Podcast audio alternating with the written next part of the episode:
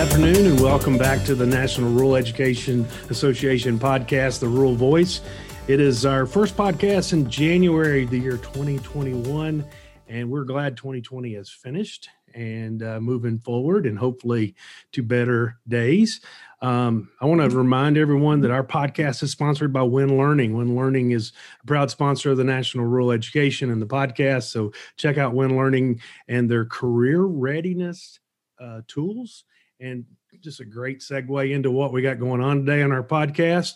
So I'm going to hand it over to Dr. Jared Bigham, and he'll introduce and uh, move us forward. Awesome. Thank you, Dr. Pratt. And excited about this guest today because not only does he have a rural background and a focus on that professionally, but um, it's someone that has been called all across the country to talk about the work he's done and so I think it's going to be a good conversation. Uh, and I've known this guy for a while, so so I'm a little bit embarrassed. I'm going to read his bio, but uh, he's done so many things. I feel like I'd leave something out, so I'm going to read the, bio of Mike Krause, our guest today, and then we're going to get into a stimulating conversation on NREA podcast. So, Mike Krause, as executive director of the Tennessee Higher Education Commission, served as the chief advocate before the legislature and executive branch for the state's 2.1 billion higher education budget and successfully launched multiple workforce training programs resulting in Tennessee being recognized as the top higher education agency in the nation in 2020 by the State Higher Education Executive Officers Association. Awesome accolade there. And most recently, Mike served as the coordinator for all statewide higher education efforts related to COVID 19 and acted as the liaison between campuses and the Tennessee Department of Health and the governor's unified command group during the pandemic.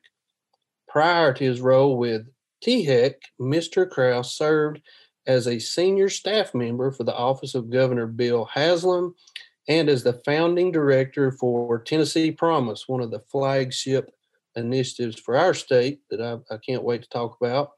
He's a frequent commentator on in the media. His work has been covered by Politico, the Wall Street Journal, the New York Times, NPR, CNN, and I think my local Polk County News uh, did a, a, a bio piece on him even. Uh, he also served in the United States Army as a member of the 101st Airborne Division. So, first, thank you for your service as a veteran, Mr. Krause. And uh, I, I'm excited about this because we've been on panels going back a decade now, I guess. And so, to get you on the podcast where I can pin you down a little bit instead of sitting beside you is going to be awesome. Thank you guys. Um, really excited to be on. This is my first I'm in week three of the private sector, which is, you know, an interesting transition to be sure. And these are kind of the exact kind of conversations that I had I had foreseen trying to have in my second act after government service. So thank you guys for having me on. Uh, and I'll say this: that you have a. Uh, we were talking about this a little bit before the show began. Uh, you've got a prolific Twitter account. You're a blue check and uh, man, just off the chain since leaving state government. Uh, it's I can't even let my kids read it anymore. It's it's so crazy. Uh, so you know, my Twitter, what I like to think I bring to the Twitter universe is equal parts education policy and food.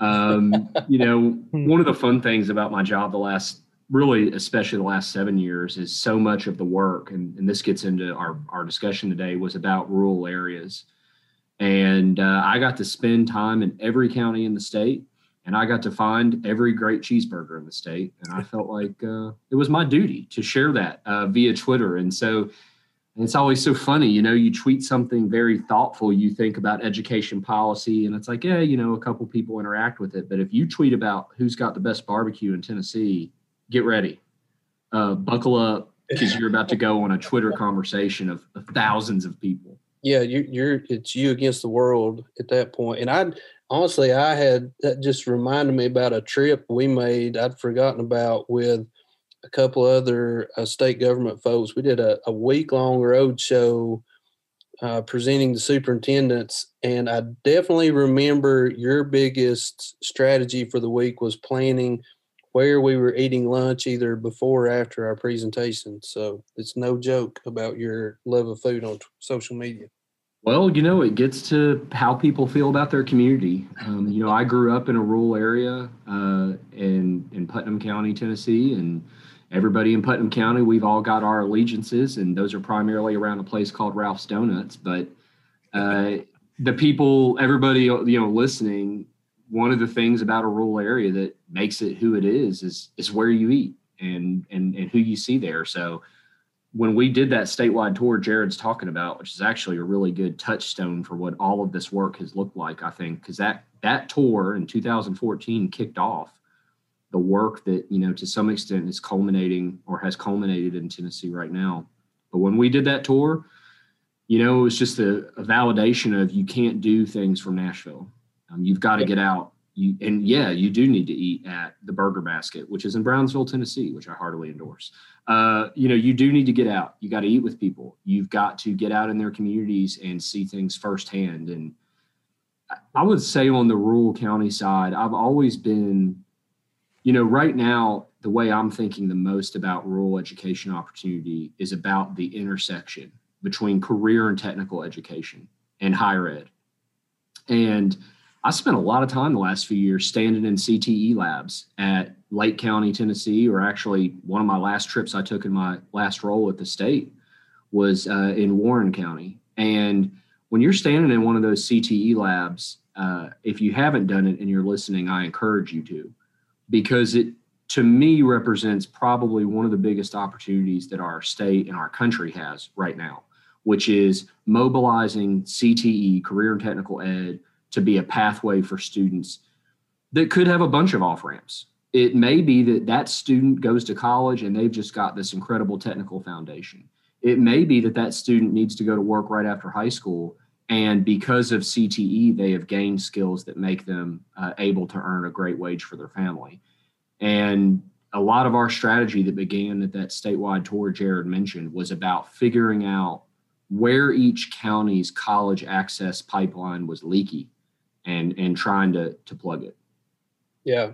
No, you're uh, you're absolutely right. We've talked about that a lot on this show and I know um, Dr. Pratt as he travels across America when he's able pre-pandemic and somewhat during pandemic that um, I think that's something that you find as a common thread in a lot of rural communities, if I'm not mistaken.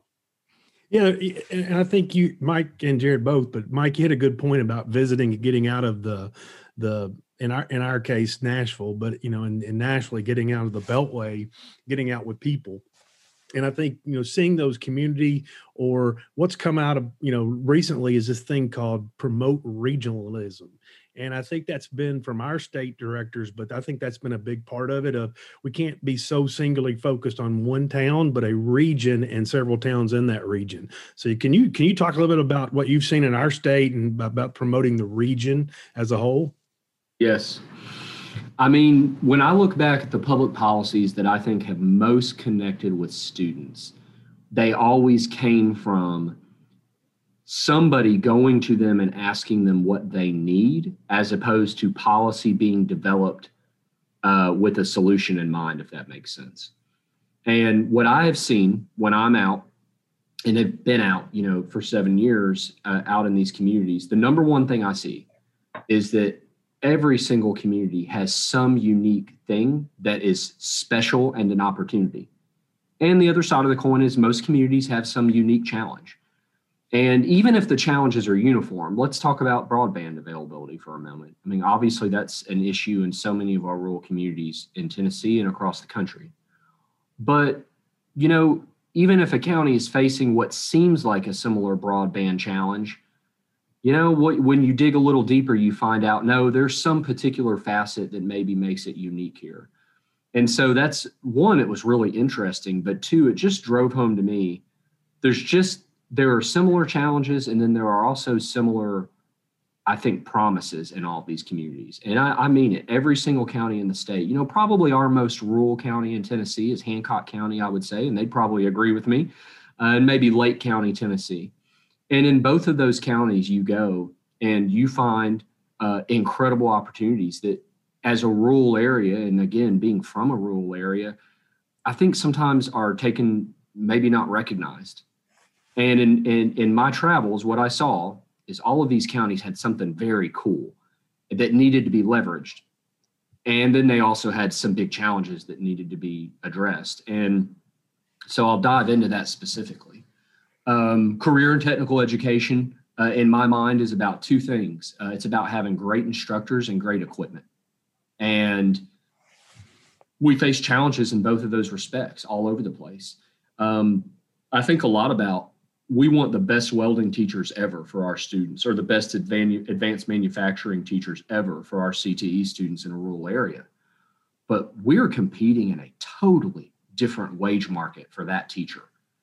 And so taking a hard look at how and why we pay CTE teachers what they make, uh, I think is a rural education issue. I think it's something we're going to have to dig into more deeply because we all know that CTE has evolved past I hate to even use the phrase, but shop class.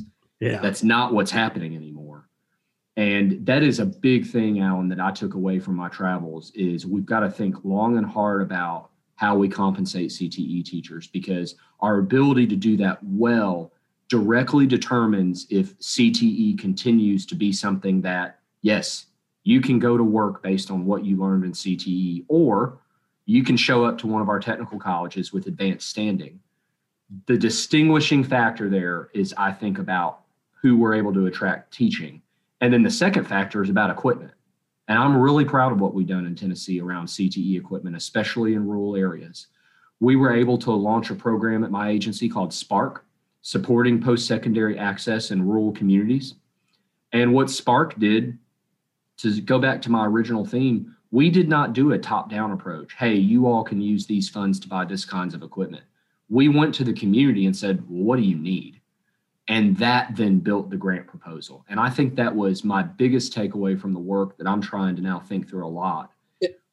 is yeah. letting communities share what they need with the government rather than government maybe sharing what we think you you need.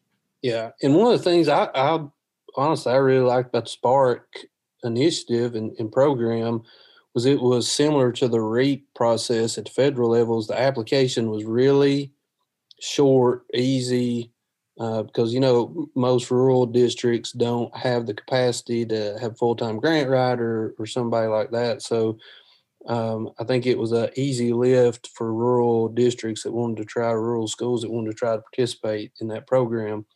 And as usual, Mike, you're way ahead of your you're uh, the curve. Um, you're getting ahead to my questions before I can even ask them of you. So uh, I wanted to set this. I want to set Spark up with some of these other initiatives that you've been a part of that have been flagship initiatives for our state, getting getting national recognition, but also like some of the most uh, important initiatives in the history of our state when it comes to education, workforce development, things like that. So the Spark w- was one of those programs, but also we got Drive to 55, we got Tennessee Promise, and and uh, I think definitely is is one of the uh, as the head of Tennessee Promise and, and one of the originators of the statewide plan and and the um, what I would call the evangelist for Tennessee Promise for a lot of years. accurate. Um, walk us through that a little bit. What the thinking behind it was, the origination, and then uh, you know how the impact for rural communities uh, and students. So, you know, that conversation starts with actually realizing that for so many of our Tennessee discussions the last few years, they've really been economic development discussions disguised as educational discussions and vice versa. And I think in 2012, and 13, we had some fundamental, I mean, pretty earth shaking realizations as a state. One, the economic development game had changed forever. Tax incentives used to be the center of the economic development conversation. Don't get me wrong, they're still very relevant. But the center of the economic development conversation had become workforce, which is a euphemism for people with skills that can do a job, right? And that conversation in Tennessee led to fundamental realizations that we weren't doing higher ed college access things, we weren't doing them optimally. First, we were relying on students to know their own college opportunities, which, if you think about it, not to get into too much of a microeconomics discussion, but there's very few consumer goods that we have relied on people to find on their own, investigate on their own, and then make a decision to engage with that consumer good after really having to travel a bit of a, a labyrinth. Well, that's exactly what higher education has set up as a consumer good, if you think about it. Higher education has said, um, we have this good that you need to engage with, but you're going to need to seek it out in many ways. You're going to need to fill out uh, the worst form ever, which is the FAFSA. Uh, if you were going to design something to prevent people from going to college, the FAFSA is what you would come up with. And then after you've done all that, you know, we'll see if you will take you. And I just I just don't know of another sector of our economy where that has been the argument we have put forth. And we had to have that realization in Tennessee that the offer we were making to families wasn't clear and it really wasn't very compelling. And that led to this really important thought process, which which Jared was a part of, which was thinking through how do you change that conversation? Well, first off, you start with being able to tell a student and I'm an ardent believer that low income students in America say the following thing to themselves. They say, I can't go to college because my family doesn't make very much money. And the truth is, because their family doesn't make very much money, they can go to college. And we realized we had done a poor job of communicating that. That led to discussion around several local programs that had been in place across our state that employed this last dollar methodology, which is to say, if community college costs $4,000 and you've got $2,000 of a Pell Grant, we will fill the $2,000 donut hole and you can then go to college for free. First off, it makes it fiscally possible. Second off, it's an important message transformation, right? Because the current message is you know, if you fill out this FAFSA, you might get enough money to maybe go to college. And what we realized from these local programs, two in particular, the Ayers Foundation and at the time a group called Knox Achieves, what we realized with their with their last dollar program is you could totally change what you were offering to students. And instead, you could just make a simple statement. You can go to college tuition free. And if you could make that statement, you could really transform how students thought about their future uh, and I believe that's what's happened. Uh, our first year of Tennessee Promise, the number of students going to college went up 7%. Uh, we became number one in the nation for FAFSA completion, which we retain to this day. So, Mike, I know uh, one of the things that uh, Tennessee has really pushed uh, in the past few years or, or since inception of Tennessee Promise is FAFSA completion. Let's talk about that a little bit. Sure. Um, FAFSA completion to me, you know, one of our challenges in college access, and it's a challenge in college access in a rural area, especially, is I think we tend to look at the whole of the problem and kind of think, man, I, I don't know. I don't know if I, you know, I don't know if I can consume a dozen donuts in one bite, for instance. FAFSA was a really good example of us stepping back from the problem. The problem being not enough Tennessee students, particularly in rural areas, were going to college I think we could have regarded that problem for a really long time. Instead, we chose a bite size element. Well, why aren't, what is a hurdle a rural student would face to go into college? Well, they would face the FAFSA, certainly, which in its old permutation was 108 questions. We're really grateful to Senator Alexander because uh, that's now going to be shortened. But when these conversations started, you were staring down a 136 question form. And so when we looked at the macro problem, how do we get more rural Tennessee students to go to college? The micro strategy or tactic that came out was we got to increase FAFSA completion. Well, how do you increase FAFSA completion? I think first and foremost, you track it. Um, I don't know early on if our state, and I don't know if many states now are doing a great job of tracking FAFSA completion by school and not by district or even county, but by school. Because principals, as y'all know, uh, hardest working people out there, they want to know where their school stands. And they're very competitive, I've learned. but we hadn't equipped principals with that knowledge. So when we launched our FAFSA campaign, you know, the first premise was we're going to report this data to principals. And then when a principal feels like they're having trouble, we're going to deploy resources. And the name of the game on FAFSA completion is, is giving wraparound supports to school counselors in the form of bodies. They needed my staff to go to their school and hold a pizza night. And, you know, kids, you come, do your FAFSA, we're going to feed you pizza. And while you're in that computer lab doing pizza, we're not going to put this school counselor out there by themselves. A THEC agency staff member or TSAC agency staff member is going to be standing there with you. I view our FAFSA completion effort in Tennessee as, you know, obviously I'm a military guy, so I'm prone to those analogies. It was like the first engagement of a battle, so to speak. FAFSA was our first time to really test the strategy of can you wage a 95 county campaign? Uh, the answer is yes. Okay, well, if you're going to do that, what's the first thing you do? Man, you buy pizza in Fentress County, Tennessee. And then you email the principal, hey, compared to similar schools, here's where you rank. And you sit back, and when principals need help, they'll ask for it. But sometimes just equipping them with that knowledge was what made the difference. But I look back on FAFSA as one of the early indicators that we could do this and that Tennessee could, you know, redefine our destiny some yeah. and and get off those bottom rankings that just you know drive us all crazy.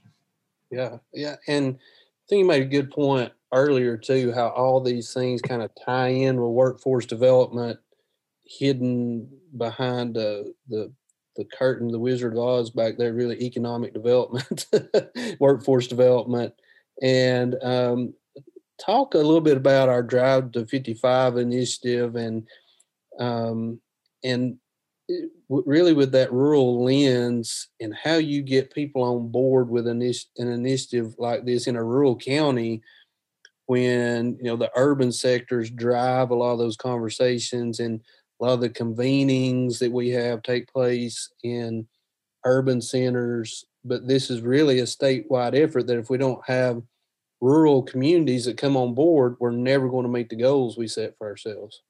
That's it. Um I think the first thing we did with Drive to 55 is set the goal, right? You know, it's really hard to go towards a destination that's undefined. And I think we did a good job in Tennessee of saying how many Tennesseans will need a college degree in order for us to remain competitive. At the time, it was 55%. We were at 38 at the time. We're now at 43 or 44. So we've made really significant progress. And then taking that drive to 55 goal, I mean, this is the most important thing we did in this respect we localized the goal to each county. And so you could go on our website at the time and you could say, if I'm from Polk County, how many more students need to go to college in order for us to increase our college going rate and meet the drive to 55? I mean, it was really remarkable.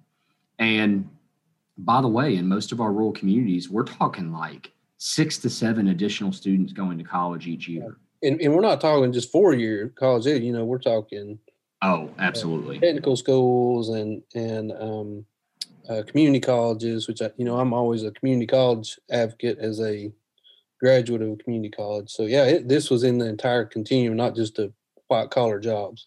Well and i should have started with that. I mean heck one of our big things we needed to do early on was redefine college because so many uh, people's preconception was this meant a four year university. Uh, to me, and the definition I think we were pretty successful was college is any training beyond high school. And in fact, college is training that occurs while in high school if it's aligned to higher ed uh, and delivered via dual enrollment. So that's a great point, Jared. I mean, early on, our focus was you need in your county X amount of students to go to college and that can be a TCAT, it can be a community college, it can be a university, of course. I think what we did, and, and also, you know, first we set the goal and then we just traveled everywhere. And Jared was a part of this too. And, you know, we ate chicken with every chamber of commerce in the state and, and, and talked to them about their county goal, which that led to the feedback loop. You know, maybe it's the local business owner emailing us saying, Hey, I, I actually am going to need some people in industrial maintenance. Who do I call? Or maybe it was they were in the room with the community college president because of our visit and they forged a relationship there. But the biggest thing with Tennessee's goal around Drive to 55 that I've tried to share with other states is first off, setting a goal matters.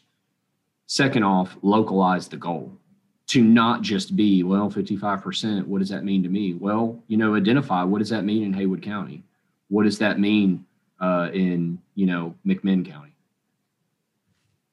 Yeah, I, I, think that's one of those overall states do these statewide initiatives all the time, but it's rare that you got an overarching initiative that pulls in really every community in some way. And and there are all these links that I used to always when it, treat Drive 55 like a Christmas tree. I could hang all these K 12, even early childhood uh, initiatives on that cradle to career continuum that really you, you can point to concretely here's how a kindergarten readiness program really will affect our results in workforce development whether you, whether you realize it or not chamber of commerce. So um, i love that. I love the drive to 55 christmas tree and i hope after uh, drive to 55 we've got another one that i can hang things on.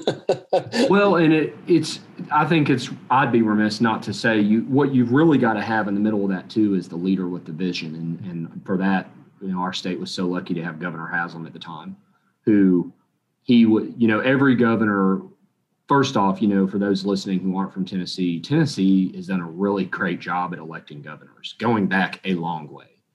And every governor has some things they're remembered for right? And I can go through them, you know, starting with Senator Alexander, who was our governor up until now. But I think people are going to remember Governor Haslam for many things, but for the Pro- Tennessee Promise, for Drive to 55, for his commitment to know that if we want to land, you know, if you're the state that wants to bring in the next Volkswagen, you're you're going to do that because of people who are ready for the jobs uh, via via training and higher education.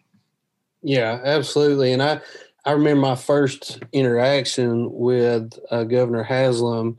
We were, uh, I had just been uh, appointed as executive director of the Tennessee Ed Association, and um, uh, somebody from his office, actually, uh, it was Jamie, a mutual friend of ours, that asked about how do they connect with rural superintendents about Common Core and some of the new initiatives that were unfolding a race to the top and um, and I said, well, you got to go meet with the superintendents in their communities, like regionally, pull right. four or five together. And man, Governor Haslam didn't hesitate. It was like a month later, he's got meetings set up all over Tennessee, meeting with these superintendents, um, and it was it was great uh, for superintendents to see that he would come out of Nashville to meet with them. But I think it was good for Governor Haslam too because he's such a he he feeds off that kind of energy. So, um, you know, when you leave, obviously, I've now been out of public service for uh, a whopping three weeks, but you do reflect back on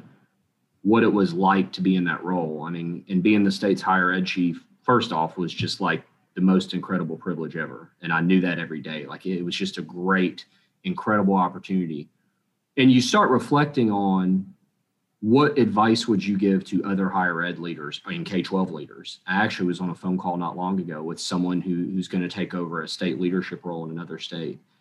And man i don't know if it's number one but it's close. If you're a new k-12 chief or a new higher ed chief go everywhere. You know i i think we underestimate how much it means to people to come to their community.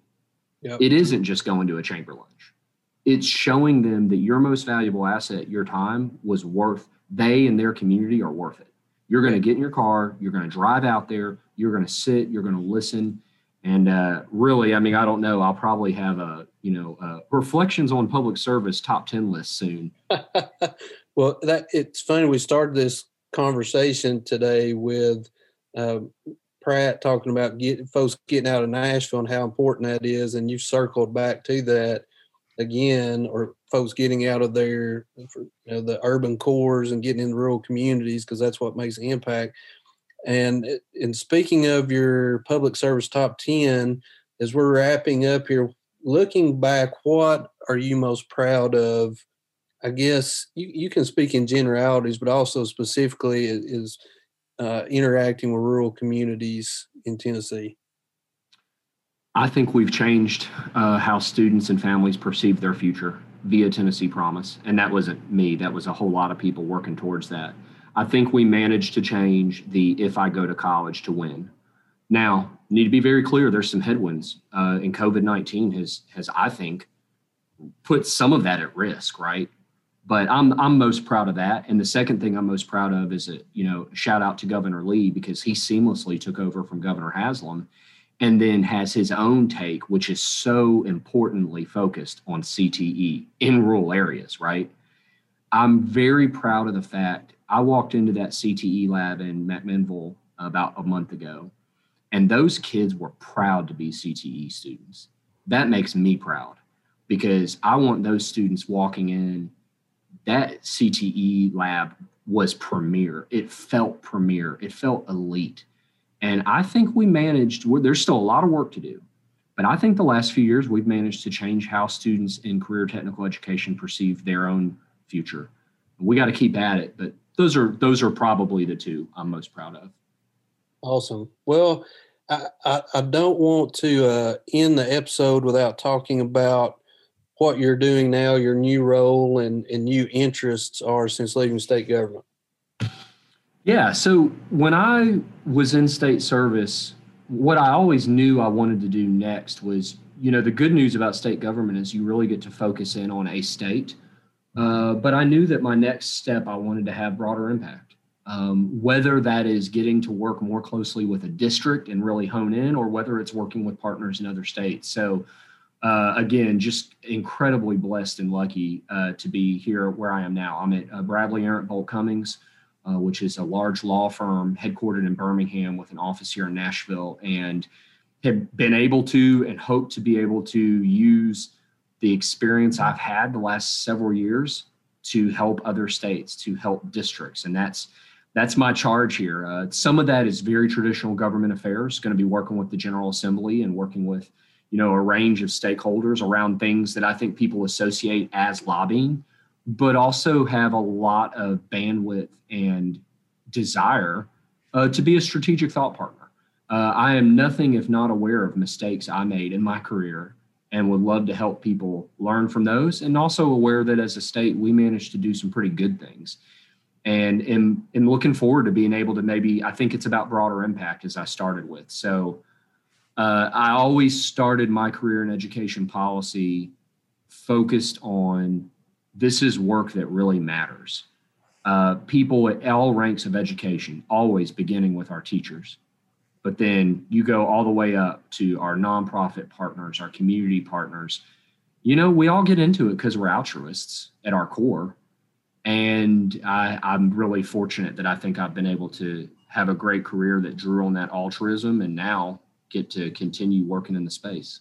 Oh, that's awesome, man. And and uh, it cracks me up that you mention that phrase that this work really matters because I literally have heard you say that in every speech or panel or whatever you have been a part of. Going back to, I, I thought of this too, our uh, late 20s. Uh, we were both on a panel. This is when I was back in a district, and I don't, I don't know what uh, one of your roles at this time, maybe in the Haslam administration, but we were um, at Vanderbilt and supposed to speak on some topic. I'm not sure what, and I'm up on I, this for we. This is our first time meeting, and I'm on the panel, and they keep talking about this guy Krause. He's not showing up yet. We're about to start in five minutes. He's not here, and I'm like, who is this Joker? Mike Krause thinks he is. That we're all here. We're ready to go. We're ready to speak, and he's he's not even courtesy to show up yet.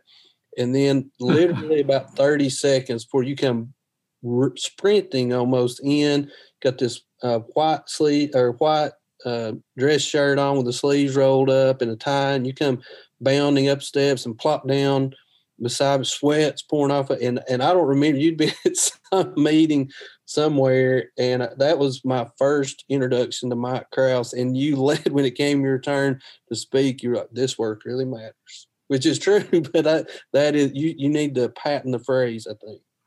Well, it also matters to make sure you show up for panels on time uh, and, and, I remember that, and I was sweating getting there. But no, you know, I draw on it. It's it, honestly foundational for me is the military experience. you know, when you get out of the military, one of the things the military is really good at is giving you a mission. And uh, when I got out of the army, I was like, I want, you know, you're looking for the next mission. You're looking for the next thing that's going to make a difference. And I've just been so fortunate to find that within the education policy world and get to meet great people like you, Jared, um, all of our colleagues across the state. I don't know what it's like in other sectors because I've only been in education primarily.